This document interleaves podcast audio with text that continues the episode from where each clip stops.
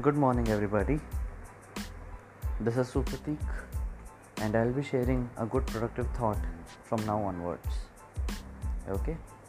तो हमें पता है कि आप रोज़ाना बहुत सारे क्वेश्चंस करते हो बहुत सारे लेक्चर्स अटेंड करते हो and you know you face through multiple setbacks बहुत सारे क्वेश्चंस होते हैं बहुत सारी थ्योरी समझ में आती है बहुत सारी नहीं भी समझ में आती है बट सुबह सुबह आपका ब्रेन जब फ्रेश रहता है तो आपको एक फ्रेश डायरेक्शन देनी होती है अपने ब्रेन को तो whenever you wake up आपको अपने दिमाग के साथ पाँच पॉजिटिव बातें बोलनी है। I am a winner whatever setbacks I am facing they are temporary but I am on the path of my success okay और अपन को खुद को पॉजिटिव विनर की तरह देखना है, ठीक है?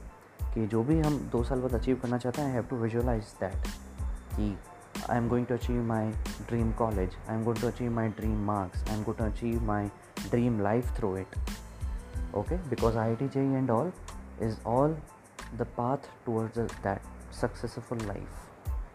I hope you get it. Okay? तो इससे क्या होगा? रोज़ाना जो भी आप सेटबैक्स वगैरह फेस करते हो, है ना? अप्स एंड डाउन्स आते हैं, उससे अपने ब्रेन को एक पॉजिटिव डायरेक्शन मिलती है। और उससे एक मेंटल स्ट्रेंथ मिलती है कि हाँ I can face this hardships and I can face this particular you know negative times okay? तो इससे मेंटल स्ट्रेंथ मिलेगी और जो आपको एग्ज़ाम में और ओवर द लॉन्ग रन आपको काफ़ी हेल्प करेगी। Fine so try to speak five and write five thoughts about your successful life and about yourself okay thank you so much for listening have a great day